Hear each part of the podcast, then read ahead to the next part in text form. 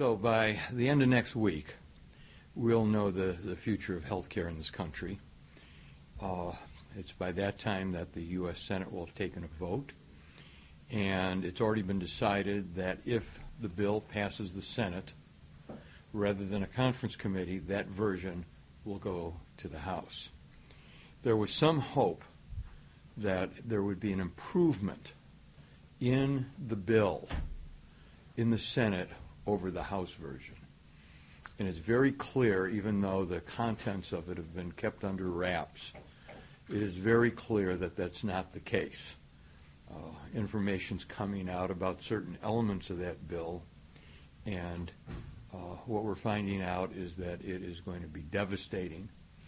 Devastating in terms of the number of people on Medicaid who will lose their coverage, the number of people who are presently able to get insurance who will lose their coverage, the number of families of veterans who are dependent upon Medicaid who will lose coverage, and that uh, issues such as pre-existing conditions uh, are not satisfactorily resolved. I think it should also be noted that while there's a proposal to put several billion dollars into the bill to deal with the opioid crisis, that the bill in itself does not deal with the underlying issues, doesn't deal with the underlying issues as it relates to other medical issues. Um, unfortunately, people who are intravenous drug users have to uh, oftentimes combat hepatitis, have to deal with, with other drug uh, related uh, diseases, as well as treatment for, for mental health. I want to point out that here in the state of Wisconsin, there are 35,000 veterans who are dependent upon Medicaid, and that there are even more of their families because not all veterans uh, qualify for VA uh, health benefits, and even if they do, it doesn't mean that their families are necessarily covered. Uh, nearly one in ten veterans in this country relies on, on Medicaid. And of course, uh, the Affordable Care Act has provided access to health insurance for many veterans as it has for tens of millions of Americans. In the debate so far here in Wisconsin, we've seen it very obvious that Senator Baldwin uh, is opposed to this bill, which is marvelous, and that Senator Ron Johnson is most likely going to support it.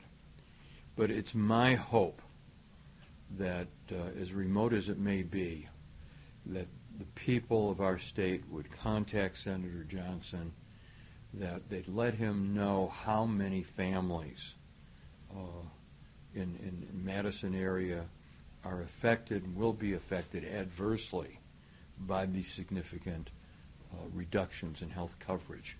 One of the things that, that is got to be resolved here is the question of the marketplace.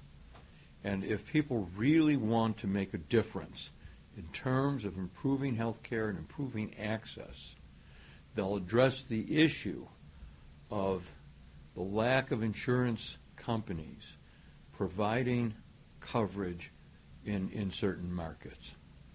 That's the solution to the problem. Making the health insurance more accessible to more families.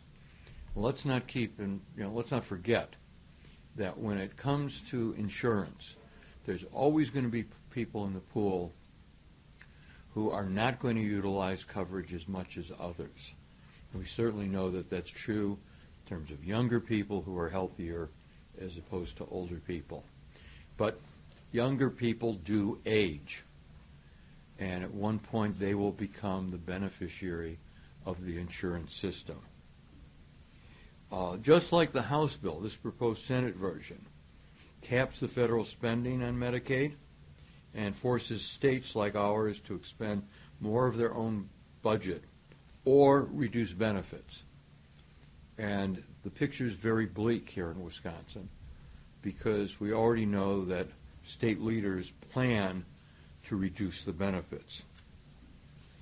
We should also keep in mind that this repeal is not a substitute for a comprehensive plan that covers all of us. The opioid uh, fund included in this bill doesn't come close to mitigating the harm that's caused in other parts of the bill. The 45 billion would provide only half, only half of the 91 billion over the years that would be available under ACA for health care coverage alone. So, uh,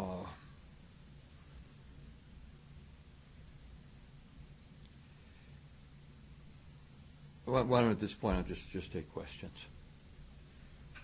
You mentioned Uh, getting more insurance companies into the market. What's your reaction to Blue Cross Blue, Blue Shield pulling out today? Well, this is another example of the failure to properly reform the bill. That it, the bill does need improvement. And if you talk to other health professionals, you talk to the hospitals, the hospital associations, they can document the hundreds of millions of dollars in healthcare savings that have accrued to the American people. Now, when you have a situation in a tight market um, where you don't have uh, competition among the insurance companies, we're going to see uh, individual companies pulling out. It's very un- unfortunate, and what our legislators, what Senator Johnson should be doing, is asking Blue Cross Blue Shield what it would take. What does your industry need? Because long term, fewer insured people is to everyone's disadvantage, starting with those with health issues. What would you say to folks that asking that question, what does your industry need? It kind of feels like being held hostage by these companies in terms of the healthcare system. Well, one thing that this bill and no health care bill does is address the issue of the cost of, of health care in this country. Uh, and that is something that, that the Congress also has to, to deal with. And it's a challenge we have right here in Madison.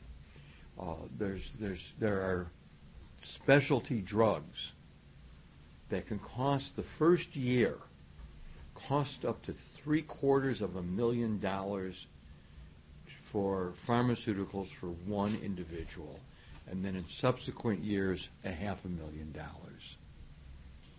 There, there's, there's issues of morality, of who should pay for that. Um, and, and that has to be addressed. There's the question of, of utilization. Here in, in Madison, we've got you know, hospital facilities that cost hundreds of millions of dollars.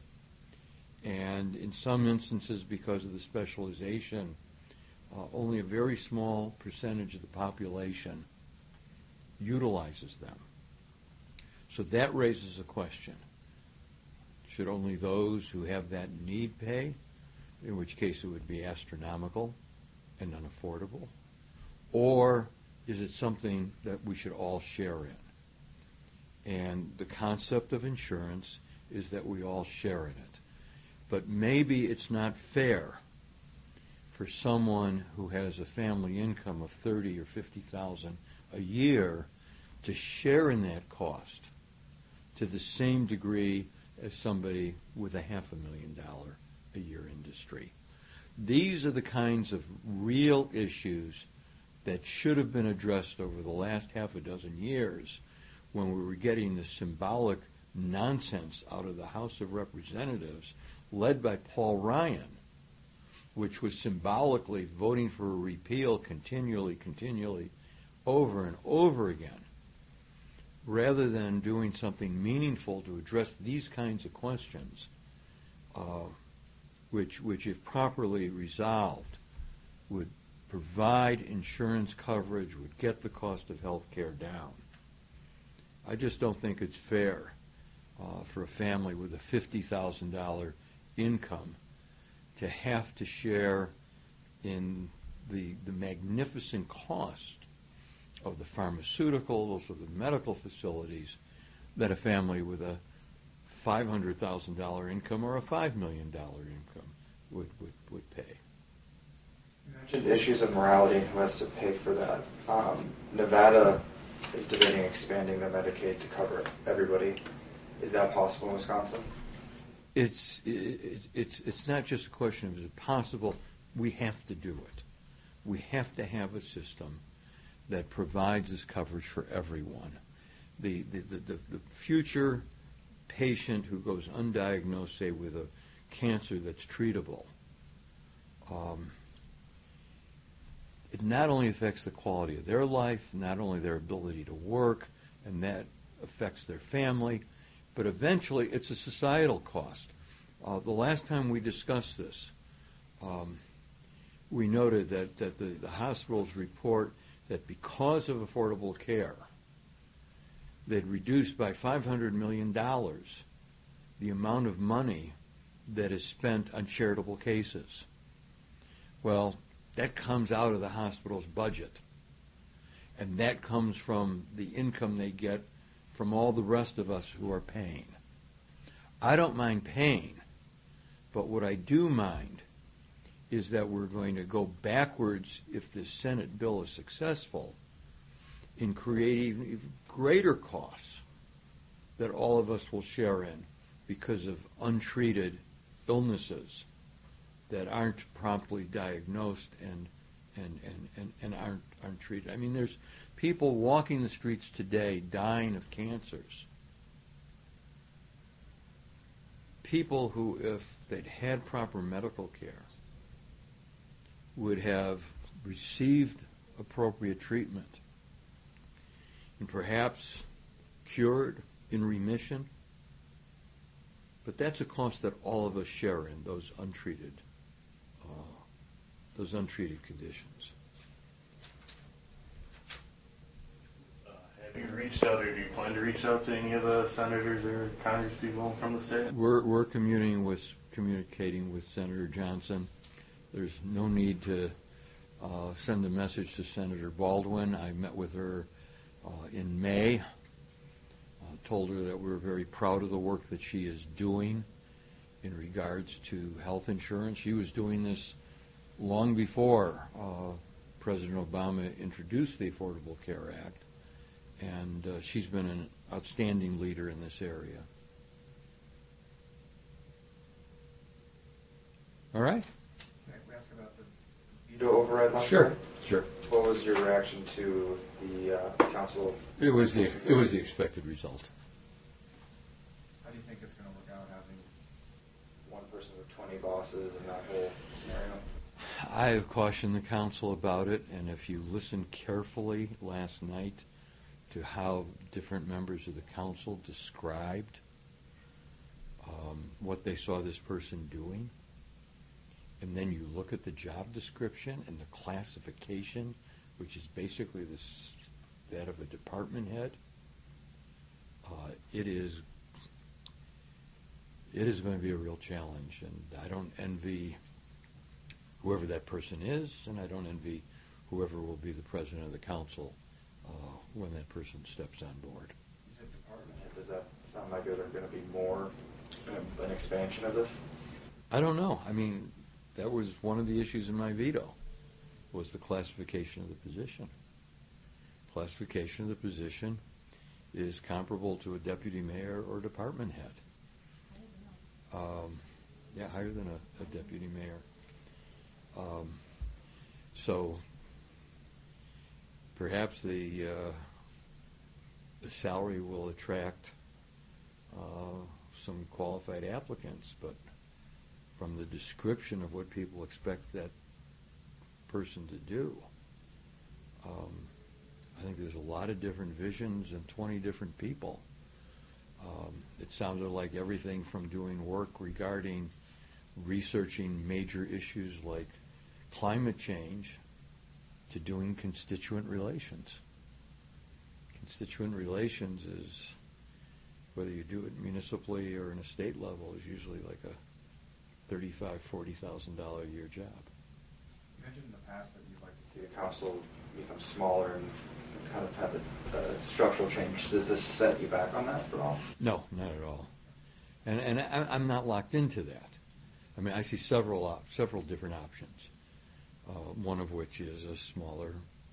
Uh, I mean, people have taken my criticism of how we got to this part-time council as an interpretation that I'm against a full-time council. I never said I was against a full-time council. All right? I have one fun question for you. Do you have a reaction to the Ossoff uh, result last night, where Democrats did well, got close, but failed again?